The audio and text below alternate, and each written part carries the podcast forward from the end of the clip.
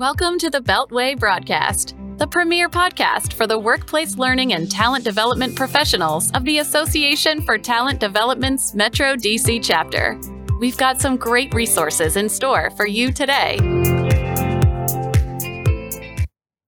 Hello, fellow ATDers. My name is Stephanie Hupka, and I am a chapter past president as well as a member of the pod squad here at the Metro DC chapter of ATD. Hi, everyone. I am Christina Eanes, the Vice President of Marketing and Communications. We also have Helena Hodges, our Vice President of Finance and Operations, as our producer. And for this episode, we are interviewing Beth McCormick. Welcome, Beth. Thank you so much. So happy to be here. We are absolutely thrilled that you are here. And in fact, I am really excited about our conversation today. I usually get ahead of myself. I'm not going to do it today. Before we get started, we would love it if you would tell us a little bit about you. Yeah, absolutely. Thank you so much, Stephanie. Um, I've kind of had a funny journey to getting here. I think I, I say funny because it wasn't necessarily the intended path, but probably that's the same for everybody in their careers, I guess, at this point. Um, I actually started my career in sales and marketing. Um, and, and I actually did not start with a college degree. So I had started school, um, didn't last very long in it. Nobody in my family had gone to school previously. So it wasn't really a high value. I uh, got into work in sales and marketing and then um, really kind of built a, a starter career in that but I was feeling like, oh, I don't know if this is the right fit for me. I really enjoy people and I really enjoy learning about people and helping people. And so when I had my children, I was fortunate enough to be able to stay, take about five years to stay home with them. And during that time, I said, you know what? I'm going back to school. Mm. I need to finish what I started. And so I did, and I changed my, the major that I had been on previously to sociology. I really wanted to learn about studying people and understanding people. And so, um, fast forward those five years, I was in a situation, it was 2009, you know, it was a recession time. Everybody had to get back to work. And so I said, I'm going to try a different path. And, and I used some of my training background from, uh, from my, my sales training background to get into human resources and into learning and development and training and, and into talent and really started to to build a career from there. And so I got really interested in the learning and development side, particularly in leadership development. And so what I did was I started to work on an executive uh, coaching certificate through the University of Texas at Dallas. And while I was doing that, it was a year long um, intensive on executive and professional coaching. They really encourage you to find your niche. And as I was thinking about what my niche would be, I was just, you know, like, wow, I really enjoy these professionals that I'm working with on a day to day basis and my everyday talent job.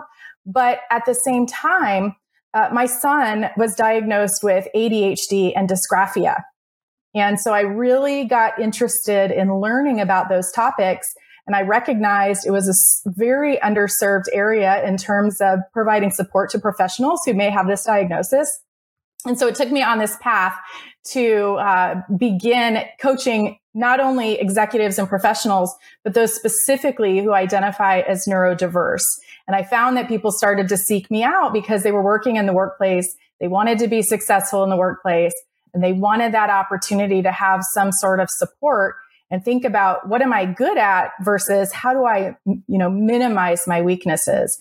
And so this journey that started as a kind of sales and marketing career wound itself into training and development, into talent, and then gave me this opportunity to really explore this special, very untapped area of serving those individuals who, who are neurodivergent.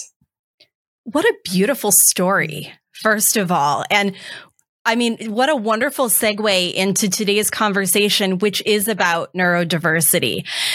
I have, I felt as if the, especially in the last few years, neurodiversity has become such an important word. I'm seeing it in a lot of articles.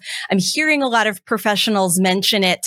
And a lot of that seems to have stemmed from conversations that started during the pandemic. And before we really dive into what we need to know about neurodiversity. I'd, I would love it if you would sort of define it for those of us who maybe are hearing it for the first time, maybe don't quite understand the breadth of what that term is used for in the workplace or even beyond.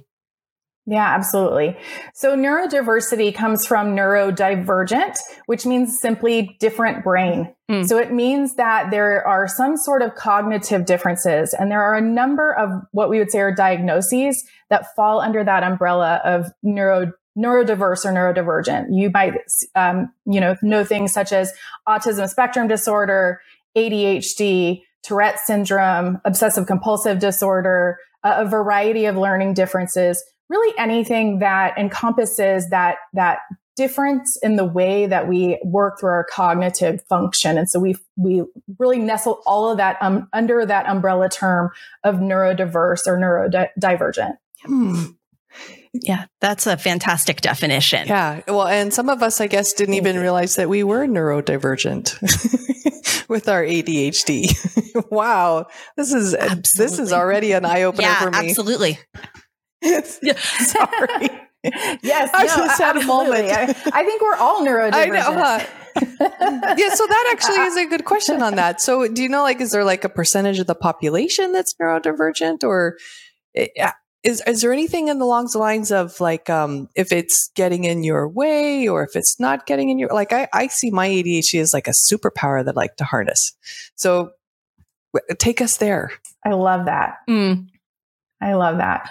For sure. So, so I can talk to you specifically about the workplace. Mm-hmm. About 12 and a half percent of Americans in the workplace would be considered neurodiverse.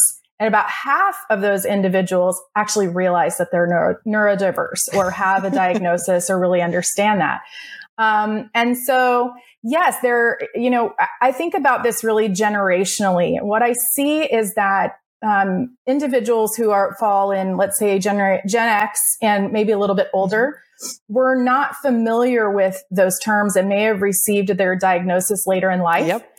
and so what happened? Yeah. So so what happens in that case is they probably have a lot of things they have to undo from their childhood. Uh. So an interesting thing that happened when my son was diagnosed with ADHD and dysgraphia my husband was also diagnosed with ADHD. And he, uh, it was a huge awakening for him because he went through his childhood believing that he was a poor student, a poor speller, that he got into trouble.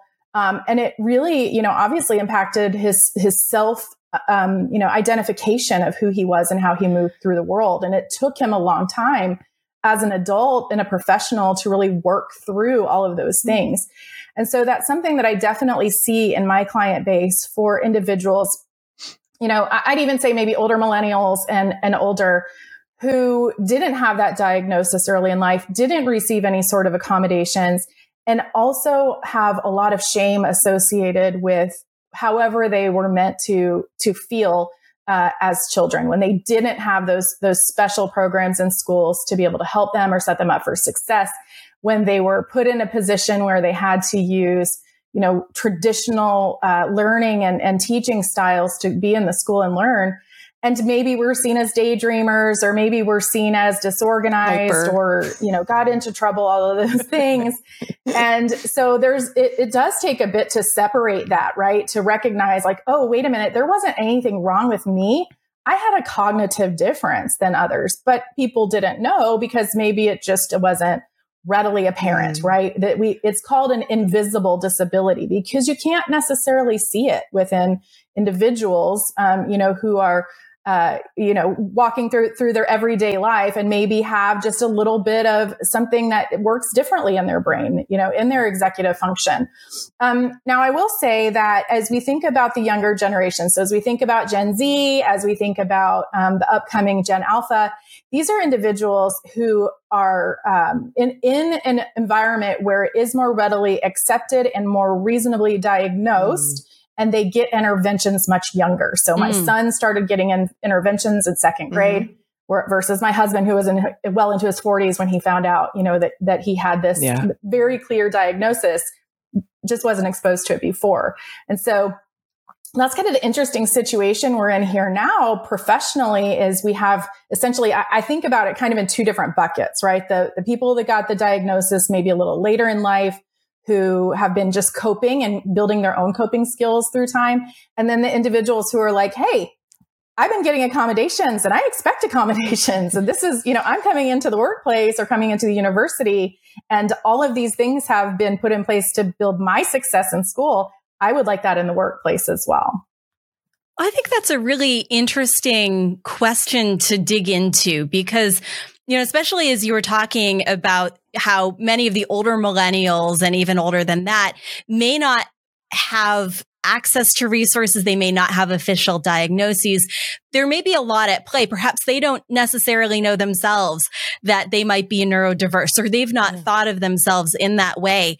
When you're thinking about the workplace, whether it is incorporating people into a team and making space, perhaps it's even when you're thinking about designing and delivering training, which is something so many of us do, and you're thinking about learners who might be in front of you. What are some of the considerations we should keep in mind while we are making sure that we are as inclusive of people as we possibly can be?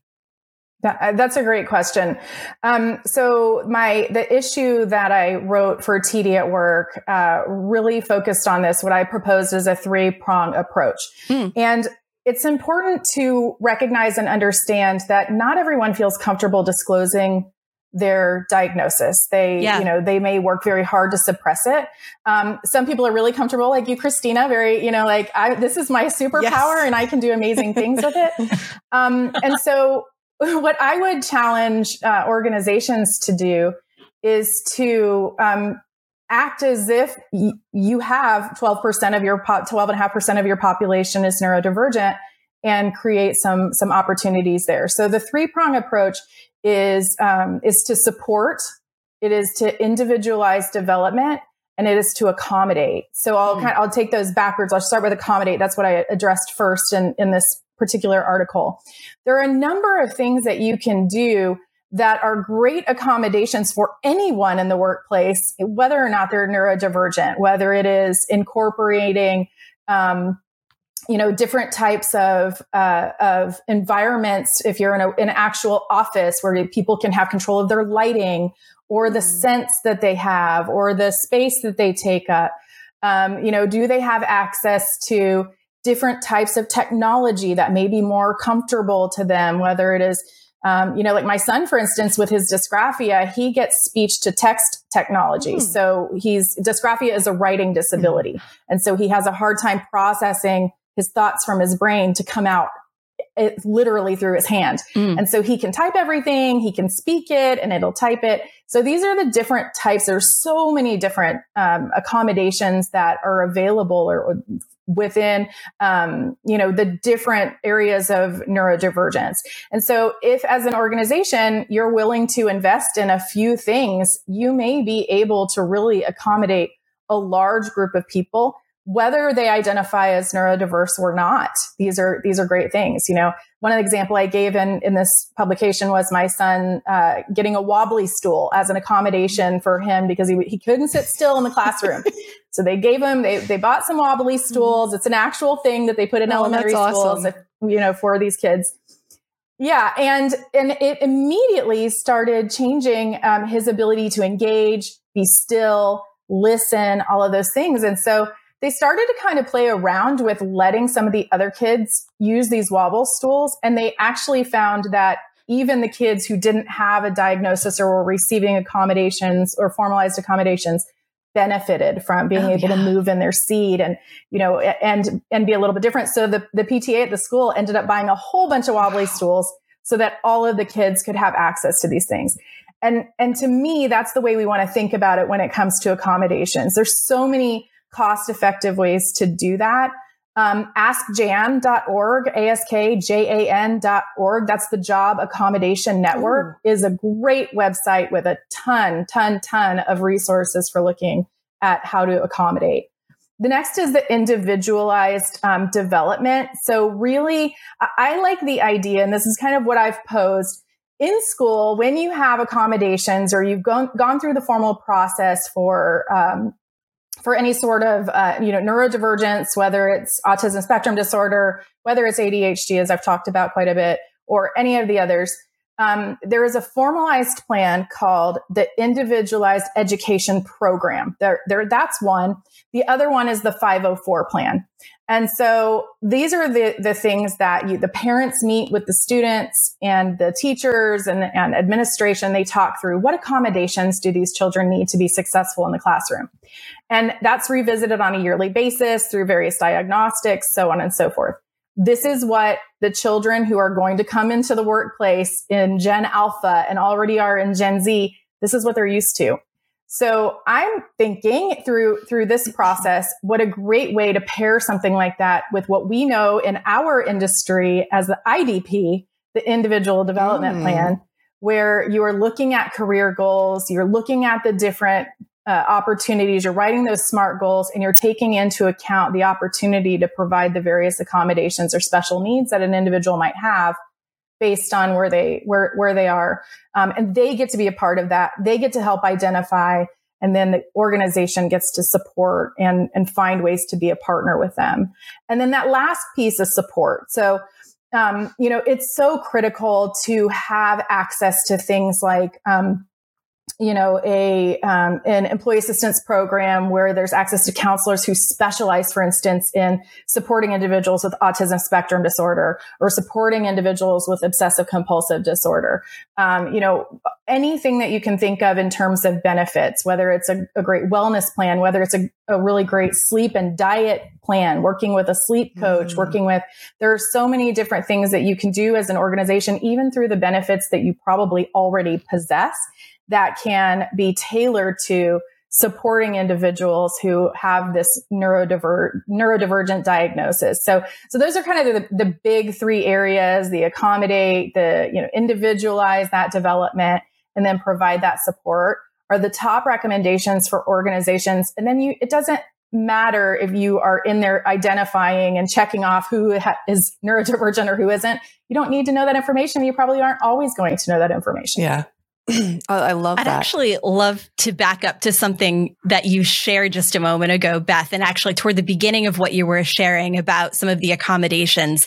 I'd read an article that noted that through the pandemic, we actually unlocked an accommodation that many people who are neuro- neurodivergent may not necessarily have known they needed. And that was the ability to work from home. Mm. And especially with those meetings, you know, the, the Zoom meetings and Teams meetings and things like that. And one of the reasons this surprised me a bit, and I throw this out there because I think it's important for us to all consider is that when you are on a, you know, some sort of a, a meeting, you have a couple of options and that includes doing doing things like turning off your camera mm-hmm. if you feel as though that's going to be distracting or you feel as though that's going to take away from your ability to participate fully. Something that a lot of us had not necessarily thought about where for some people it can be very draining to feel as though everyone's looking at them. When they have a little bit of a chance to shield themselves from that, a lot of times that's where people are able to shine. And it was something many organizations did not see before the pandemic, but are now recognizing. And it's really enabling everyone to be able to participate in a way that feels natural mm-hmm. and successful for them. Um, so it's really interesting to hear you mention that. And I, I, have one more question too. And Chris, you made me think about yes. it because you mentioned that for you, you have a superpower mm-hmm. in ADHD. And it got me thinking that for a lot of people, they may not necessarily think about being, being neurodiverse as, you know, being a, having a mm-hmm. superpower mm-hmm. and being able to use that for those of us who either are neuro- neurodiverse or who may work with people who are, what does it look like to help people to unleash that superpower? Mm-hmm. Because oftentimes you find people with these incredible skill sets that may not be identified or possibly are, but are underutilized. Have you experienced that or seen that? Or do you have any tips on how we can help to bring out the best in each other? Mm. No, thank you so much for asking that. I think it's really important to recognize where some of the uh, the thought leadership started in this area with with regards to neurodiversity in the workplace. There is an individual named Thorkil Sonne who started an organization called Specialisterne that was a software testing firm. And what he recognized through his own son, who had been uh, he had been diagnosed with autism spectrum disorder, his son had this incredible uh, ability to detect patterns like that no one else could possibly see. As he would look at different data sets and information, he could just see these patterns emerge. And so uh, Mr. Sonne then said, Hey, look, what if I hired all people who are on the autism spectrum disorder? Uh, or autism disorder and and determine like what are they able to find in terms of patterns and they found that it was a really um, effective way to do business for them. These were leveraging the superpowers of individuals on the spectrum.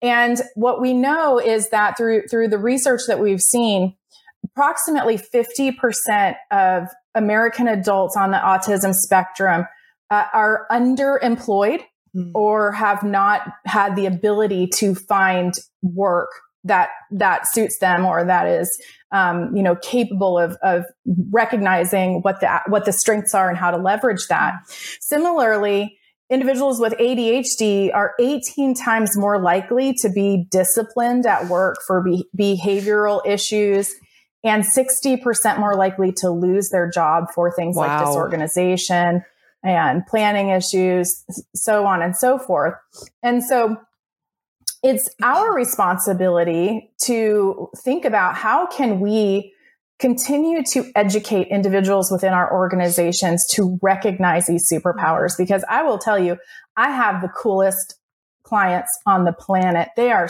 so smart and have the best ideas.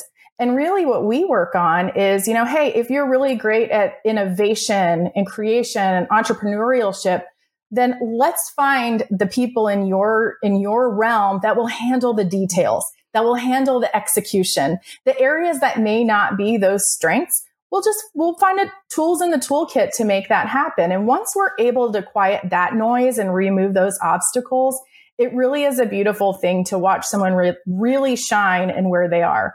You know if we think about people on the autism spectrum disorder who um, you know have the skill set like we talked about with Specialisterne um, you know, th- there is a lot of great opportunities. Um, you know, they tend to prefer repetitive work that others might find boring. They they prefer to have a, a place where they know what to expect and and have that that environment exactly as they uh, expect it and can do those tasks repetitively and day to day. And that's awesome. We we want to create those opportunities for these individuals because those superpowers are are really what help us be effective in our businesses and and not have to worry about these what you know they feel are unsavory um, components to having a different mind. Yeah. Okay, one last question before we get to rapid fire because we looked at uh, the, the, creating that environment right for neurodivergent. Um, but what about for any suggestions for the individual? Uh, in the environment. Let's say you're not feeling like you're in a supportive environment. Like I was very lucky to uh, turn into entrepreneurship, so my super hyper productivity levels weren't annoying to my colleagues because it's all me. And right, so it, it would be it just it would be nice to hear advice on it. How could a neurodivergent individual maybe um, advocate for themselves and maybe uh, without necessarily sharing or sharing their status?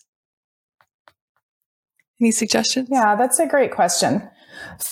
Yeah, for sure. So, my first recommendation would be get a coach, mm. get an executive function coach, or get a coach that specializes in working with neurodivergent individuals. There are there are so many out there, myself included. Um, it is a very sensitive topic mm. and it is very personal, yeah. and and there are a lot of you know feelings associated with that as well. Like you know, I I ask some of my clients who um, you know, struggle with maybe childhood elements of, of their neurodiverse status, I request that they also work with a therapist in mm. addition to me. I'm not, you know, I'm yeah. not a therapist, I'm a coach. Um, but, you know, that's something. When it comes to the workplace, it is important to know and understand, um, at least within the United States, I, I have to, you know, do considerable more research to talk about other countries. Um, but these these diagnoses that fall under this umbrella are protected by the Americans with Disabilities Act. Mm. And so you are protected within your workplace to request accommodations to help you be successful in work. And so I would recommend, you know, partnering with your human resources department, talking to them, talking to somebody in a role, maybe it's an HR business partner or, you know, someone with within that space or someone from benefits somebody that you trust and are comfortable with to say, Hey, you know, I need some advice. What, mm-hmm. what do we have available with within the organization that we can work on? Or, you know, maybe you have a leader that you really trust mm. or somebody that maybe isn't your leader, but somebody else in the organization that you really trust that you can come to and talk to talk about this. It's also possible to request accommodations without having to disclose what your diagnosis mm. is. You just need to be really clear about what you're asking. Yeah. And I'll say that's that is a lot what I work with um, with my own clients on is identifying what to ask for. Mm. And a lot of my clients don't disclose. Um, you know, so let's okay, let's talk through what specifically are you struggling with, and then let's talk about how to ask mm. for it. I love it. Oh, and I wish we could talk more about this, but well, we still will get some more information oh, out of you. So at the end of every episode, we do rapid fire questions. They only take about 60 seconds to respond. Are you ready? I'm ready. Yes. Come on, where's the yes? No, I'm kidding. I know the buildup is like, and then it's like really simple questions. Anyway, so what is one book that you would recommend to others and why? Oh, yes. Um, well, first, I would say the monster at the end of this book because it is the most precious book about Grover and it's Thank an important you. book. But my real my real answer is I would love it if everyone would read The Power of Neurodiversity, mm. which is by Dr. Thomas Armstrong. Mm. This is a, a book that is chocked filled with information about the various diagnoses and all of the, the strengths related to each of them. Um, and if you are just new to understanding this term, I would highly recommend that you take a look at that book. It's great information. Oh, I love it. Okay, next one.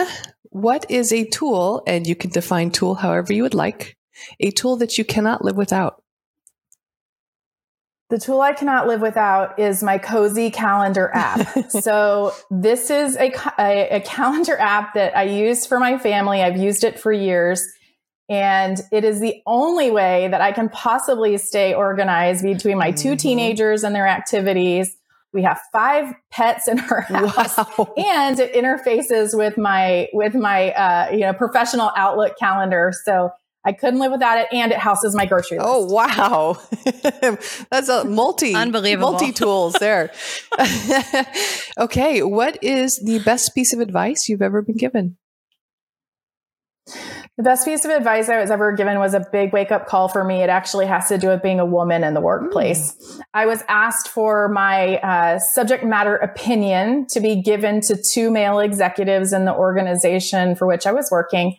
And I gave a very uh, well thought out answer with a recommendation. And the last thing I said was for what it's worth. Ooh. And my, I had copied my boss on it, who was a, a woman. And she immediately called me and said, do not ever say that. Everything you say has worth.